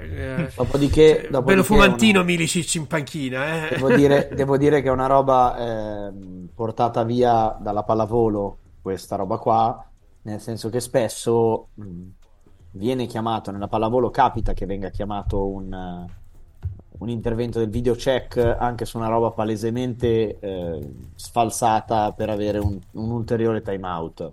Poi eh, il regolamento del basket prevede che sia tecnico, quello è tecnico, punto. Cioè, senza, senza stare a... Vabbè, a però fare- qual è, fare- dai, qual è il eh. limite? Cioè, come lo fai, come fai a individuarlo? Cioè, allora, no, Ah, non ragazzi, ci credevi quando coach- mi hai chiesto allora- il challenge? Se il coach, se il coach chiama un, eh, un challenge e- ed è lì con i giocatori, con la lavagnetta, è un time out, è un finto time out, è tecnico, punto. Sì, però poi i giocatori non sono in panchina, sono in campo, lui resta fuori dal campo e, E lui è lì con la interpretazione. In certi casi sono gli stessi, gli stessi arbitri a fare segno ai giocatori di- perché magari la, la revisione al replay va un po' più per le lunghe. Sono gli stessi arbitri a dire ai giocatori di tornare in panchina. Eh, che Se, fai? Non ci se quello è il caso è un altro discorso. Dai, parliamo della finale, parliamo. Ehm, allora, Fuma, io parto da te perché io faccio fatica davvero a, a capire Milano, cioè nel senso, io l'avevo data vincente nel mio bracket contro, contro, contro Napoli. Ehm, ma non è perché la, la squadra che costata di più, perché è quella che ha il budget migliore, eccetera, eccetera, ma è una, eh, è una questione di, ehm, di come l'avevo vista nelle ultime settimane. Cioè, mi era sembrato, l'av- l'avevo detto qui la settimana scorsa, ma l'abbiamo detto anche in, diciamo, quella, quella probabile vlog che monteremo per, per la, per la, per, diciamo, la, per la Final 8. L'impressione è che eh, Messina avesse capito, abbia capito i, i limiti del suo attacco e abbia deciso di essere quello che in un certo senso era il CSKA e quello che, che è stato anche in un certo per, per l'anno scorso a Milano in, un- in certi periodi, ovvero non riusciamo a giocare agli 80 facciamo in modo di vincere le partite ai 70. Quindi teniamo gli avversari a punteggi molto bassi con una difesa asfissiante, molto fisica, con dei close out fatti perfettamente e riusciamo poi così a portarla a casa. Ha giocato così le ultime, credo, 5-6 partite prima della Final 8. Ha giocato così alla grande contro Trento, una partita che poteva essere un punto interrogativo perché Trento non si presentava benissimo alla- a questa Final 8 per, per ragioni fisiche, per ragioni di, di, di, dire, di, di- di- di lunghezza del roster, eccetera, eccetera. La prova del 9 era contro Venezia e ha fatto una prestazione memorabile, giocando benissimo, annullando completamente Venezia. Poi Sergio, quando vuoi possiamo anche parlare di Venezia, eh, del- di- de- dell'ennesimo, secondo me, fallimento eh, anche un po' inspiegabile con, eh, con il budget che ha, perché almeno gli si richiede di presentarsi in campo. E, poi arriva in finale ed è come se tutto quello che ha fatto nelle ultime 10 partite non fosse mai esistito. I tiri, vedendo la conferenza stampa di Messina, al netto del- de- della polemica che c'è stata oggi, al netto del suo eh, atteggiamento non proprio conciliante, ecco, mettiamola così, in, in conferenza. Cioè, lui ha parlato proprio di mancanza di fiducia da parte dei giocatori, dei giocatori che, che sono esperti, che lui si aspetta che mettano determinati tiri. E io andandola a rivedere, perché poi sai, da fondo campo con eh, la- le spaziature un po' schiacciato non riesce a capire bene, ma vedendola, cioè, Milano ha sbagliato tanti, tanti tiri aperti che aveva costruito bene, che con Venezia aveva messo senza problemi. E lì è... ieri non ha messo. Ora, al netto della difesa incredibile che Sokolowski ha fatto su Shields, ma ne ha avuti parecchi aperti anche nel finale con Napier, li ha avuti con Flaccadori, li ha avuti con Mirotic, li ha avuti con Voigtman. Facciamo diciamo un sunto di queste tre partite per capire che cosa passa proprio nella testa di- dei, dei- dei giocatori, della panchina e se semplicemente anche un limite stesso di Messina il fatto di non avere sostanzialmente grossi schemi se non quello di cercare un po' americano alla Popovic di cercare sempre il mismatch cioè cercare solo esclusivamente quella cosa là e poi diciamo dirigere l'azione in base a quel, a quel mismatch a quel vantaggio che si è creato Ma allora, eh, è, è veramente difficile parlare, parlare dell'Olimpia, nel senso che eh, la prima partita, eh, vabbè, ha trovato anche di fronte un avversario che è proprio in un momento no, e insomma, questa Trento si batteva da sola probabilmente. Poi nelle proporzioni è venuto fuori un punteggio larghissimo. Eh, la partita più impressionante è chiaramente quella contro Venezia, perché comunque sono partiti molto forte, eh, hanno segnato da subito i primi tiri, hanno preso fiducia, dall'altra parte hanno trovato di fronte una squadra che anche lì si, si è sciolta un po' troppo facilmente. Poi nel secondo tempo, è vero, Milano ha fatto un po' più fatica, Venezia ha contenuto i danni, però ormai la partita era segnata. Quello che probabilmente ha fatto più la differenza è che in finale Milano ha trovato di fronte una squadra che era più più pronta, più motivata di lei, più carica, eh, con più energia.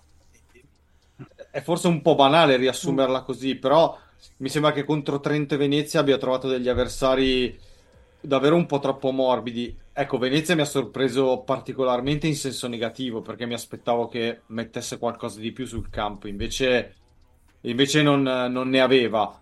Con Napoli, invece, buoni meriti di Napoli, però sono d'accordo con te quando dici che comunque Milano ha costruito tanti buoni tiri e non sono entrati. Cioè, Shields ha preso comunque dei tiri che nella gara con Venezia ha messo e lì non ha più messo. Eh, anche lo stesso Mirotic ha preso dei tiri piedi per terra con spazio e non gli sono andati dentro. Quindi direi che probabilmente è una questione mentale. Probabilmente è una questione mentale che hanno sentito l'importanza della partita, però qui possiamo dar ragione a- al coach che dice da certi giocatori io mi aspetto eh, un certo tipo di, di prestazioni quando ci sono delle partite che contano di più. Io onestamente, a parte Nick Melli e un po' Mirotic, ho visto tutti piuttosto sotto il par. Anche lo stesso Heinz mi è sembrato molto meno solido eh, rispetto al solito, rispetto al giocatore che- a cui siamo abituati. Sì, anche se comunque lì Sapete sotto... perché? Sapete Perché? perché? Perché l'ho incontrato io ad Assago. Sì. No, la, la- la questione è... mm, Sì, Sergio, mm, Venezia tu avresti qualcosa da dire, credo, no? Ma eh, Venezia è stata una delusione, devo dire, perché doveva essere un'altra semifinale equilibrata, un po' come l'è stata eh, Napoli-Reggio Emilia. Invece proprio sembra che la Reyer comunque nonostante tutto continui a non essere a livello per poter impensierire, diciamo, Milano e la Virtus, Però quantomeno ragazzi, era la stessa, è la stessa partita, è la stessa partita che fa, che fa la Reyer a Milano in campionato, eh? Eh sì, ma infatti è Non è una, è un non- non è una scusante, ecco, Non cioè, è una abbiamo visto... scusante, eh. non è una scusante, ma posso dirti che mi sorprende il giusto? Sì, però come abbiamo- dall'altra Eh, parte, però- come dall'altra però- parte, la partita che perde Milano con Napoli è di gran lunga la cosa più simile alla sconfitta che Milano subisce a Napoli in campionato. Cioè, queste due Va partite sono di per sé abbastanza speculari. Napoli va forte nei primi due quarti e poi amministra il vantaggio. È successo in campionato, è successo, è successo in Coppa, con la differenza che in campionato Milano ha avuto un super secondo quarto in campionato perché era andata a meno 11, aveva pareggiato a fine primo tempo e poi ne ha presi altri 8 nel terzo quarto. Questa, questa partita è stato tutto collassato nei primi due quarti. Milano ha tentato la rimonta fino all'ultimo secondo e poi è andata male alla fine. Però il discorso è che paradossalmente la semifinale e la finale di Milano sono state partite quasi speculari, quelle di campionato. eh. Cioè, a me non sorprende Sì, così eh, tanto Venezia, eh, perché capito, contro l'Olimpia ha dimostrato di essere proprio una... di fare il cosplay di Casper. Va bene, Matteo, Sì, ma però- non, non è, non- allora, non- non è che va necessariamente mh, contro quello che sosterrei io. Il problema è che non sorprende, nel senso che Venezia, per i giocatori che ha, per la squadra che allestisce ormai da anni, per quello che spende, secondo me dovrebbe essere una squadra che quantomeno eh, sì, non, non vincerà lo scudetto, va bene, però deve quantomeno provare a giocarsela, ad innalzare un po' il livello. Adesso parliamo di una squadra che è uscita dall'Eurocup eh, direttamente nel girone, nella prima fase, eh, non ha nulla da concentrarsi se non il campionato e, e- e se, se con Milano veramente dopo 15 minuti eh, sei già a farti la doccia, insomma, eh, cosa vogliamo dire di, di questa stagione di Venezia se a questo punto non dovesse sorprenderci questo? Sì, anche perché abbiamo visto che se a distanza di due settimane si trovano le contromosse, le puoi trovare anche, cioè se tu vedi che una partita in campionato è andata esattamente così, io mi aspetto che tu qualche contromossa con il roster che hai tu possa trovarla. Cioè dall'inizio della partita si è Ma visto... secondo me può essere anche che sia questo il problema, cioè che eh, Coach Spacchi abbia fatto delle scelte così tanto radicali che, che probabilmente è andato a, come si dice, in- cioè ha, ha pianificato troppo, è andato a fare degli aiuti veramente profondissimi, ha preso un sacco di triple aperte, ha lasciato un sacco di triple aperte io non, non sfiderei troppo Milano al tiro, che è vero che magari non è la, la squadra più efficace di, di sempre al tiro, però se li lasci proprio aperti te li mettono e poi ti mettono sotto. Beh, Quindi- te li mettono. La partita di domenica ha dimostrato come non te li mettono. Cioè, la differenza, la differenza tra Sì, la è partita vero, con... co- coach Milicic ha scommesso un po' anche su questo, però non ha fatto comunque scelte radicali come, come Spacchia, cioè non ha dato due metri ai tiratori. No, ok, Comunque- non è stato un, tal- non è stato un estremista talebano, però hai scommesso sul fatto che Milano, dopo una partita in cui tira molto bene da tre, mediamente fa una partita Però c'è differenza, molto male. io continuo a dire che c'è differenza, cioè se decidi pra- programmaticamente di concedere due metri al tiratore in angolo perché vuoi aiutare forte al centro, quando Milano mediamente al centro con chi può andare? Con Melli, va bene, grosso, neanche gigante però, eh? Cioè voglio dire, non è che Venezia non abbia i corpi da mettere, Mm, scusa, non abbia i corpi da mettere intorno a Melli, quindi alla luce di questo, fare queste scelte così estreme ha pagato? No, perché poi comunque in angolo ti hanno massacrato. E No, no, comunque sia, d'accordo. Napoli che ha da pagare ancora più taglia rispetto a quanta ne paga Venezia eh, a Milano, non ha fatto comunque scelte così radicali, così estreme. Quindi mh, non lo so, qui secondo me è scappata un po', un po' di mano la cosa al, al coaching staff, probabilmente proprio visto la, la sconfitta che hanno rimediato a Milano ultimamente. Comunque eh, la, la Reyer è stata il problema principale, è stata la difesa perché è largamente la peggior difesa della, della Coppa, come tes- testimoniano i numeri anche. Ma tra La peggior l'altro, difesa anche di Trento, che invece in campionato è rivedibilissimo. che poi tra l'altro ora, cioè, coach Milicic in finale ha, ha, ha fatto più o meno lo stesso quintetto, è tornato, è tornato a giocare con il quintetto che usa solitamente. Perché è andato di nuovo con Zubcic, con Owens eh, e Sokolowski, Brown e Dennis. La cosa che, giusto per, eh, e, e chiedo conferma se anche lui l'ha vista così a, a- a Fuma, eh, è quello che dici, cioè Milicic, Milicic dopo essersi, chiedo scusa, inventato eh, delle, delle magie, ecco, contro, contro Brescia e in parte contro Reggio Emilia, ha fatto le cose semplici. Ha detto quali sono, term- il- quali sono le due fonti di gioco principali di Milano? Napier e Shields. Gli metto Brown e Sokolowski attaccati come un francobollo e che segnino gli altri. Infatti, nel primo tempo c'è stato Mirotic, Melli è, è stato, diciamo, quanto, quantomeno libero di agire per tutta la partita. Si è scelto, ecco, magari di battezzare Melli. Poi lui è anche uscito un po' dalla partita, nel senso che quando ha fatto tre falli eh, è stato richiamato in panchina, a differenza di quello che ha fatto coach Milicic con Brown, sia quando ha fatto lui terzo- già il terzo fallo nel secondo quarto e il quarto fallo nel terzo quarto già. E, e- e si è basato sulle cose principali. Gli tolgo le fonti di gioco e vediamo cosa fanno gli altri. Non a caso, partita orribile di Shields che si è salvato, diciamo, con quelle due, cif- due triple dopo aver tirato 0 su 11 dal campo. E partita ancora più orribile di Napier che alla fine ha avuto sì due triple aperte, ma non è stato mai in ritmo. E quando non sei in ritmo, quelle triple le sbagli. Sì, sì, ma eh, mi sembra proprio questo il punto. Eh, Napoli poi ha iniziato con un livello di aggressività diverso, secondo me, rispetto a Venezia. Comunque anche, eh, anche dei close out molto più aggressivi sui tiratori. Hanno provato anche a passare eh, molto più spesso sui blocchi, mentre ad esempio Venezia l'ho vista molto più arrendevole da questo punto di vista. Non era così forte nelle chiusure, cioè i giocatori di Milano eh, al di là poi che hanno fatto canestro rispetto alla finale, ma avevano dei tiri con un po' più di spazio, con un po' più di tranquillità. Poi comunque sono giocatori importanti, se cominciano a segnare il primo, segnano il secondo e poi vanno in ritmo è un po' difficile che li fermi. Invece Napoli è stata brava a partire proprio con questa fisicità, comunque ci sono stati anche dei contatti piuttosto duri, gli arbitri hanno tenuto un metro abbastanza permissivo e evidentemente questo Milano l'ha un po' patito, i tiri, i primi tiri non sono entrati e si è, pers- si è presa un po' quella, quella distanza. Nonostante tra le due quella abituata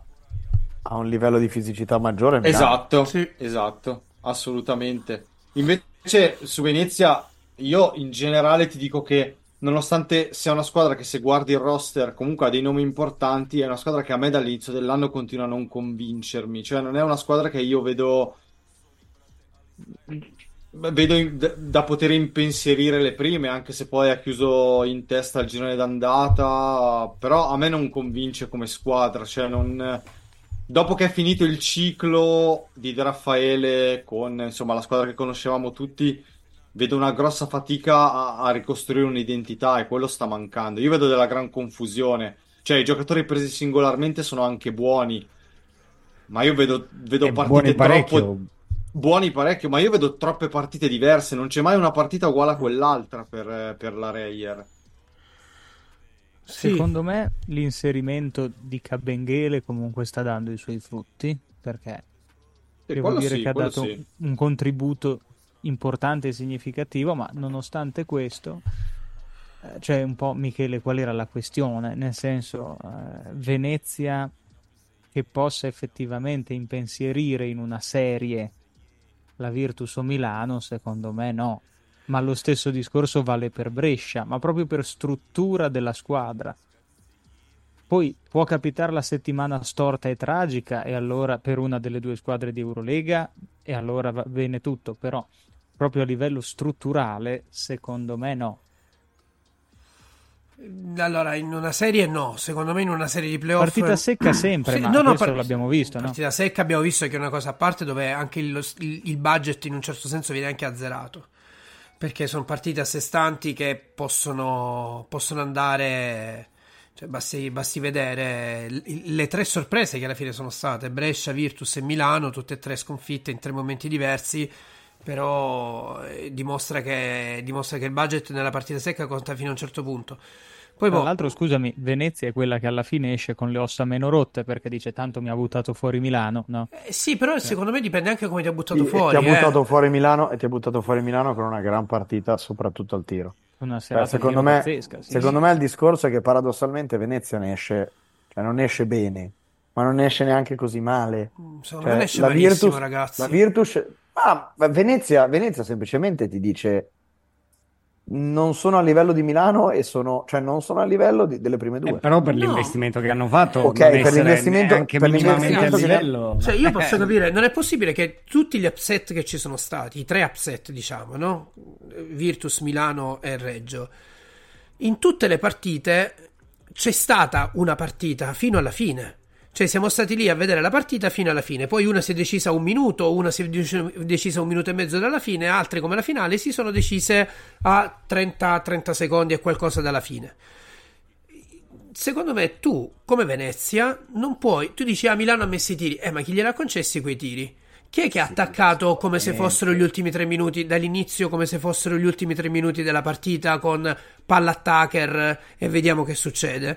Perché è sembrato cioè palla attacker palleggio vado uno contro tutti e vedo che succede. E poi chiaramente in transizione se tu poi eh, ti scopri e lasci 3 metri di spazio, 4 metri di spazio nei tiratori di Milano, come ha detto prima Fuma, entrano in ritmo e arrivederci e grazie. Sì, Cioè io non posso tollerare una partita che finisce dopo 12 minuti, dopo 13 minuti. Però, amici, Milano, Milano ha sbagliato tiri aperti in finale.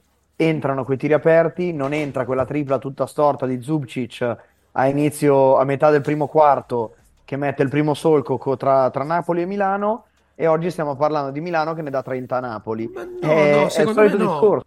Sì, Perché- perché, se perché- Milano avesse messo nel primo quarto quei 3-4 tiri aperti che ti permettevano di stare davanti, Napoli quella partita non la vince mai. Ma i tiri Napoli aperti Napoli, eh, lucra bene, lucra bene sui 7-8 punti di vantaggio che si porta dietro al primo Ok, quarto. però dico Milano quei tiri aperti non li ha presi con quei giocatori che devono prendere quei tiri aperti, li ha presi con quei Ragazzi, ma giocatori Shields ha che fatto, Shields ha fatto 0 su 11 Sì, ma non ha mai preso un tiro quarto, aperto eh. Shields. Né Napier né Shields non hanno preso un tiro ha cioè, paio, Shields ha preso un paio di tiri dove non c'era nessuno intorno. Lui e un paio di bombe Mirotic a metà del secondo, quando eravamo in rimonta, quando Mirotic ci ha deciso che provava a tirare, si sentiva in versione All Star Game con 12 ore d'anticipo e ha provato a tirare dal logo. Quelle sono le cazzate, cioè la tripla di Mirotic dal logo non ha senso di esistere in un momento in cui hai un possesso importante.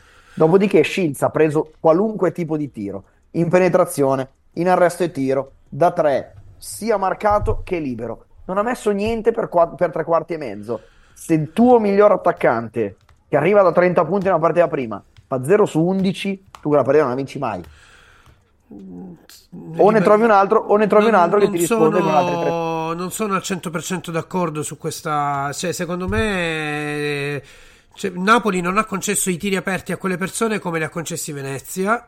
Come Poi- li ha concessi Venezia, no. eh, però, son tiri- però ce n'erano alcuni che non, è- non- che definire tiri marcati, cioè No, triple marcate, già- sono da de- è una definizione ampia, eh. Però c'è già all'inizio della partita si è visto Sokolowski messo su Shields dicendo tu non vai da nessuna parte, io non ti lascio neanche, cioè neanche per andare in bagno, neanche ne- ne- nello spogliatoio a fine primo tempo ti lascio.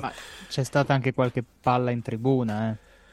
Sì, c'è stata anche qualche palla in tribuna, a voglia, su ribaltamenti proprio fatti male, Non assolutamente. solo sì. qualche, ma, è- ma quello è un problema dell'Olimpia da sempre. Quando Shields diventa il trattatore di palla, un paio di palloni che finiscono in quinta, sesta fila dietro la panchina o, o dall'altra parte ci sono tutte le partite. Pensa che noi ci lamentavamo perché qualche palla in tribuna finiva con Teodosic.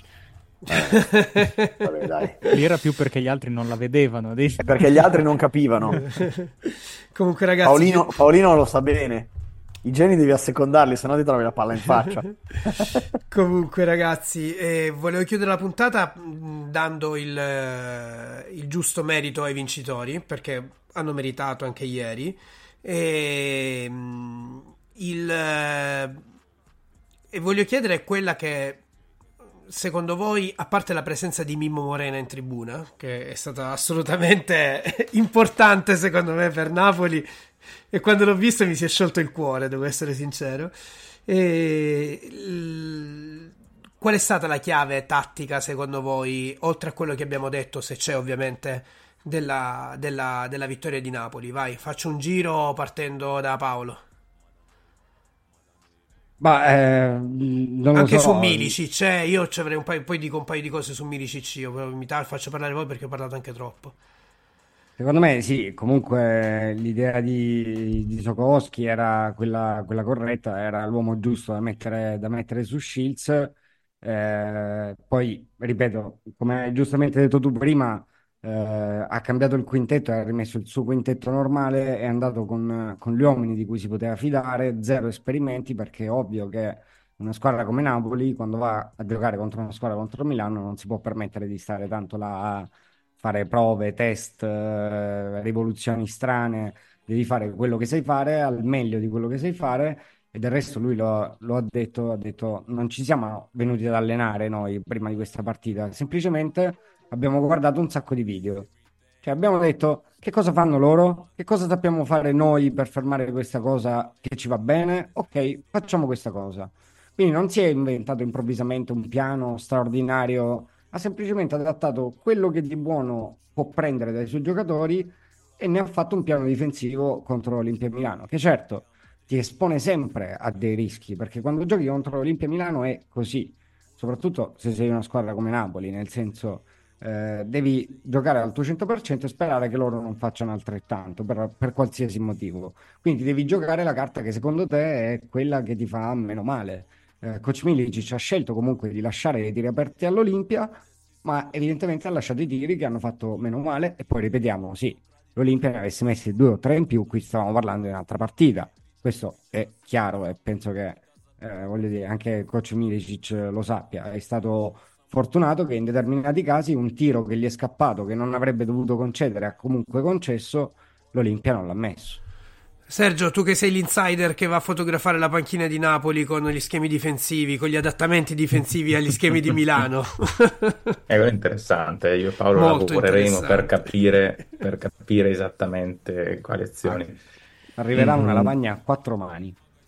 Molto bene, ragazzi, bravi ragazzi. Mi, mi soffermerò soltanto su una cosa veloce di Napoli. Secondo me, mh, io mi aspettavo che dal punto di vista fisico soffrisse di più, soffrisse di più a rimbalzo durante la manifestazione, soprattutto con Milano.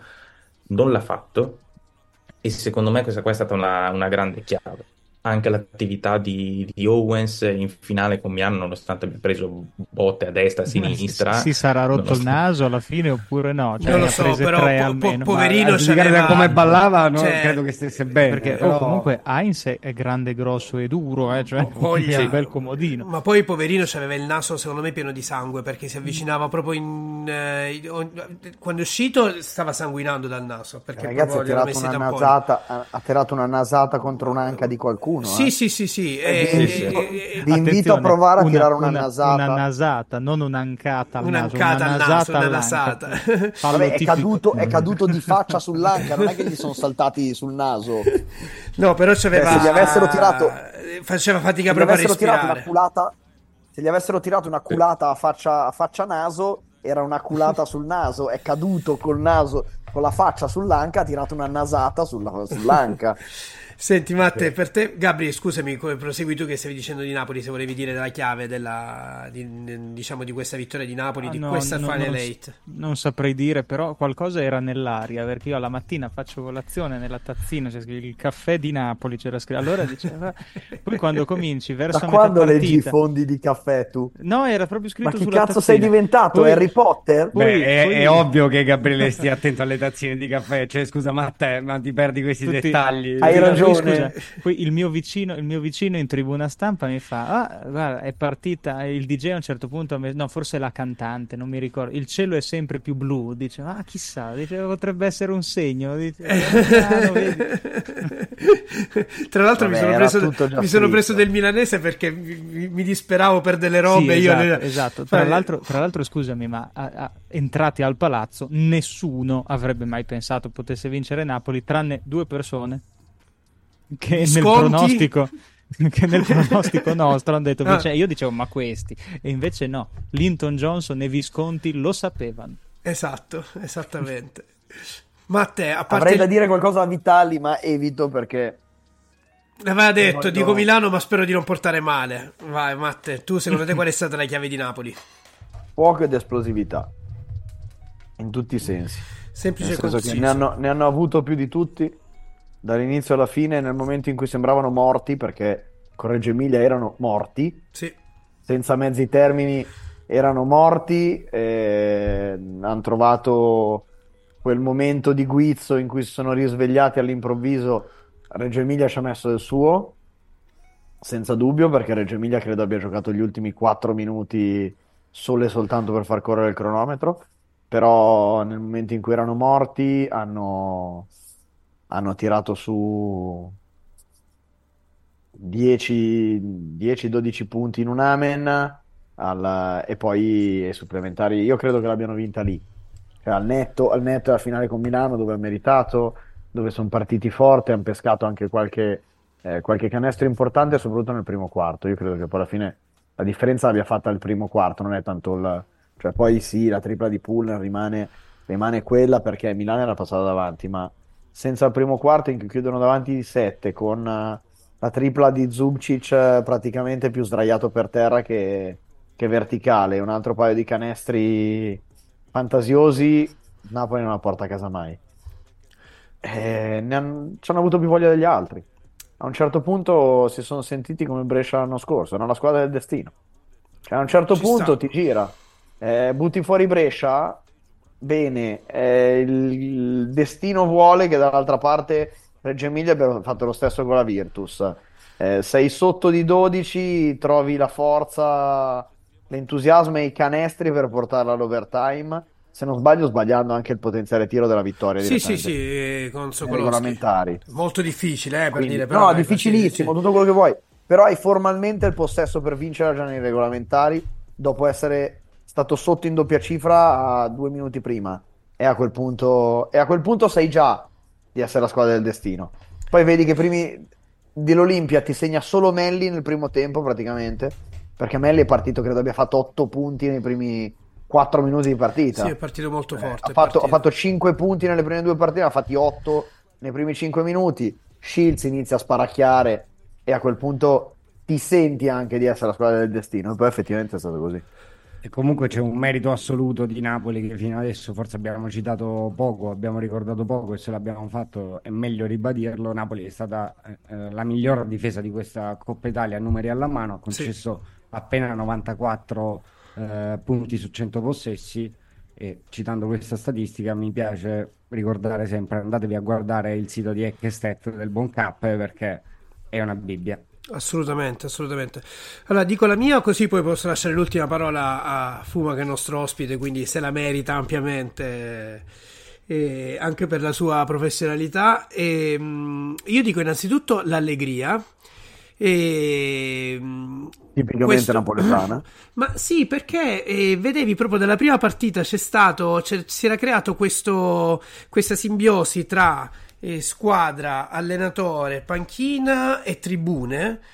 E anche questo fatto qui che si abbiano festeggiato tutte e tre le vittorie cantando sulle note mettevano sempre Feed from, Desi- from Desire, no? E loro la cantavano, cantavano Vesuvio e Rutta, la canzone che, cont- che, che Mhm. solitamente cantano contro di loro, loro l'hanno usata in modo, in modo, in modo gioviale, no? In modo la pre- cantata, presa la in cantata giro. al Napoli, la, la cantata al Napoli, ehm, Napoli calcio dopo la, la vittoria della, Ah, eh, sei tu quello che segui il calcio qua, dopo, non- dopo- dopo la vittoria dello scudetto, Ah, ok. Zelinski e Osimhen eh, hanno, cioè, c'è proprio un video in cui iniziano a cantare Vesuvio e Ruta, tutta Napoli è distrutta e vanno avanti. E lì, e, e quindi Sì, questo, ma- questo bel modo, più che altro non hanno cantato Napoli di, di, di- di Pino Daniele che a, a sentire eh, i, miei, i miei diversi amici napoletani qui a Monaco dice che ogni volta che mettono quella canzone lì allo stadio da qualsiasi altra parte perdono, quindi quando sentono Mm. con tutto l'amore che hanno per Pino Daniele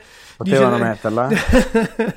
dice riusciamo ogni volta la mettono ama- amiamo Pino Daniele ma speriamo che non la mettano ecco. E detto questo uscendo diciamo da- da- da- dalla- dal- dall'aspetto esterno secondo me la differenza la chiave è stata veramente l'allenatore che hanno in panchina ma non solo da un punto di vista tattico ma anche da un punto di vista caratteriale perché eh, noi l'abbiamo visto bene perché tutte e tre le partite la panchina di Napoli era proprio di fronte a noi lui ha questa capacità eh, di tarantolarsi in determinati momenti, di dare fiducia incredibile a determinati giocatori. Quando mettono una tripla importante, se li prende, se li abbraccia, se li tiene, eh, sa impazzire, riesce a impazzire con gli arbitri. Però raramente sfocia nel, come dire, in un tecnico, in qualcosa di, di eh, nell'oltrepassare la misura. Però ha questo carisma e questa forza che secondo me quando tu poi devi andare in campo contro avversari sulla carta nettamente più forti, tu hai questa mentalità vincente. E sentendo, intervistandolo, sentendolo in conferenza stampa in questi giorni, l'impressione che ho avuto è che sia uno che ha proprio la mentalità vincente e che riesce a trasmettere questa sua rabbia agonistica, questo suo fervore agonistico a tutti i componenti della rosa, perché chiunque sia stato chiamato in causa, anche Mabor, eh, per quei pochi minuti in cui ha giocato, ha fatto tanto, ha fatto bene, ha fatto esattamente quello che gli, stavo- che- che- che gli è stato detto. Quindi secondo me gran merito a Napoli, gran merito alla società perché quest'anno si è rifondata e, e- e ha fatto le cose veramente bene, ma grandissimi, grandissimi meriti a Milicic che secondo me è stato veramente un signor allenatore ed è uno dei migliori sicuramente che c'è in Italia in questo momento. Detto questo, dopo, lo dovevo dire perché mi sono innamorato di Milicic, già mi piaceva, dopo questo Mm. weekend mi sono innamorato ancora di più. Lascio la parola a Fuma per le conclusioni, diciamo, su Napoli, ecco, sulla chiave della vittoria di Napoli. Ma eh, avete detto tutto, nel senso non c'è, non c'è molto da aggiungere.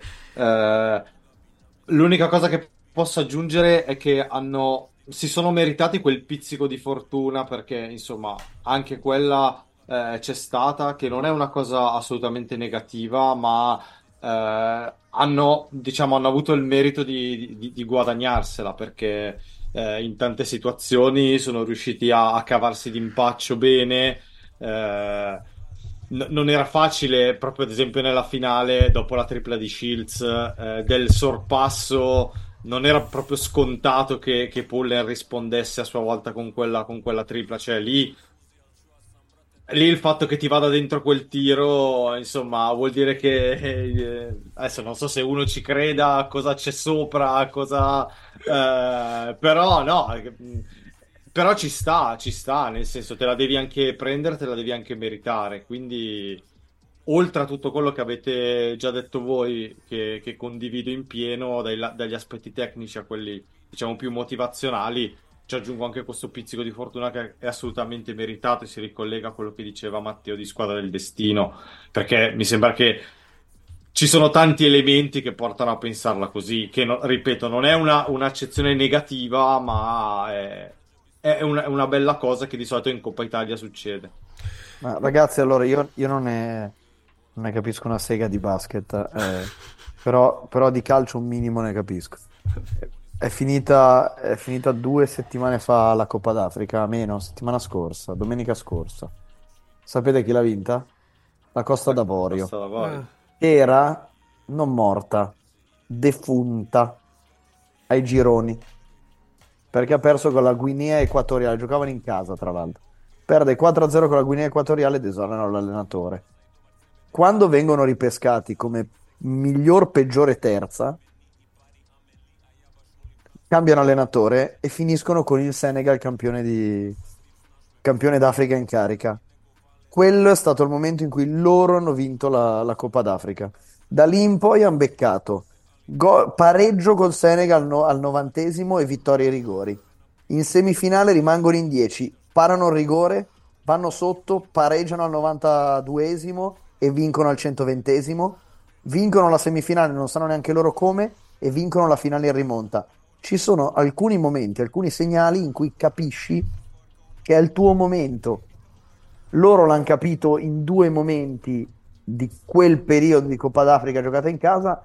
Napoli credo abbia avuto segnali in tanti momenti di questo weekend. E, Beh, e ci sicuramente un, momenti.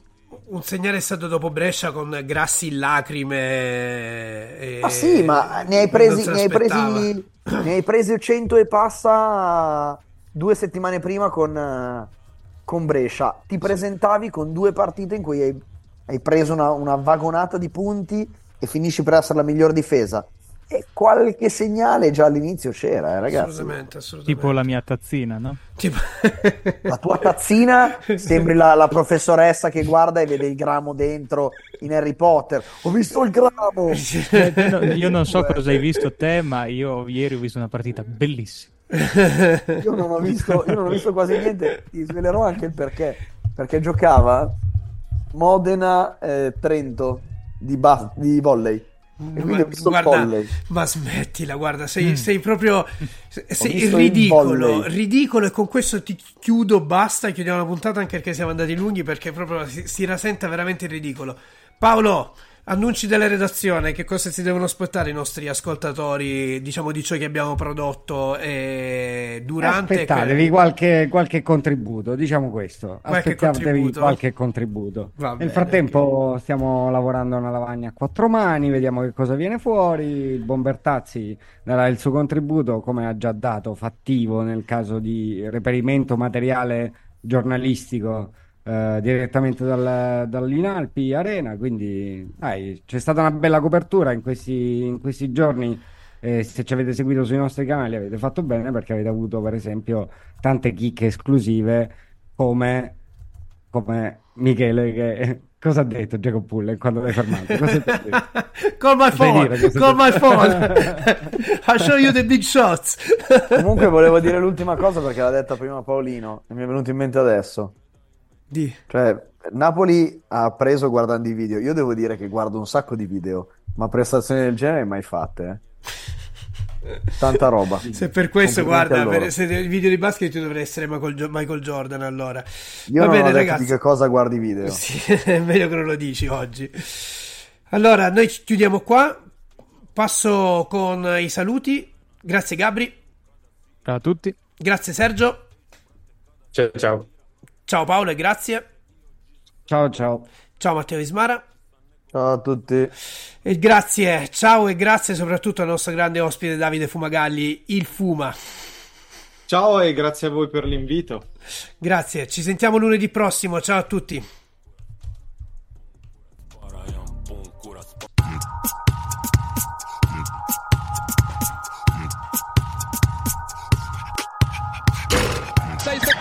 5 secondi, Danilo step back, Danilo step back, Danilo step back! Corre McIntyre, tiro da tre punti in faccia, Spanoli! E segna, Terry McIntyre, pazzesca Siena!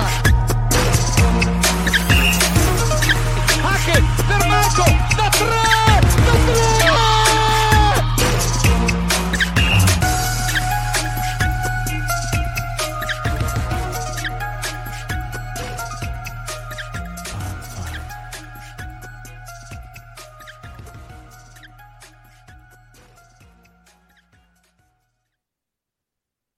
Old Man Winter here. If I had it my way, it would stay winter all year long. Short days, wind chill, black ice, and a good polar vortex. Oh, heaven! Wait, is it getting warm in here? Your cold snap is over, Old Man Winter. Spring has arrived. Spring. Spring is here, which means it's the perfect time to get away in the Hyundai you've always wanted. Visit the Hyundai Getaway Sales Event, where you can get great deals on all of our award-winning Hyundai models, like the tech-filled Tucson and Kona, as well as the spacious Palisade. Enjoy wherever you go with the peace of mind that comes with America's best warranty and three years or 36,000 miles of complimentary maintenance. But hurry in, these deals won't last. Add more joy to your journey at the Hyundai Getaway Sales Event. Now get 0% APR or up to 1500 bonus cash on the Hyundai Tucson. Now, during the Hyundai Getaway Sales Event. Offers end soon. Call 562 314 4603 for details. Lucky Land Casino asking people what's the weirdest place you've gotten lucky? Lucky? In line at the deli, I guess? Aha, in my dentist's office.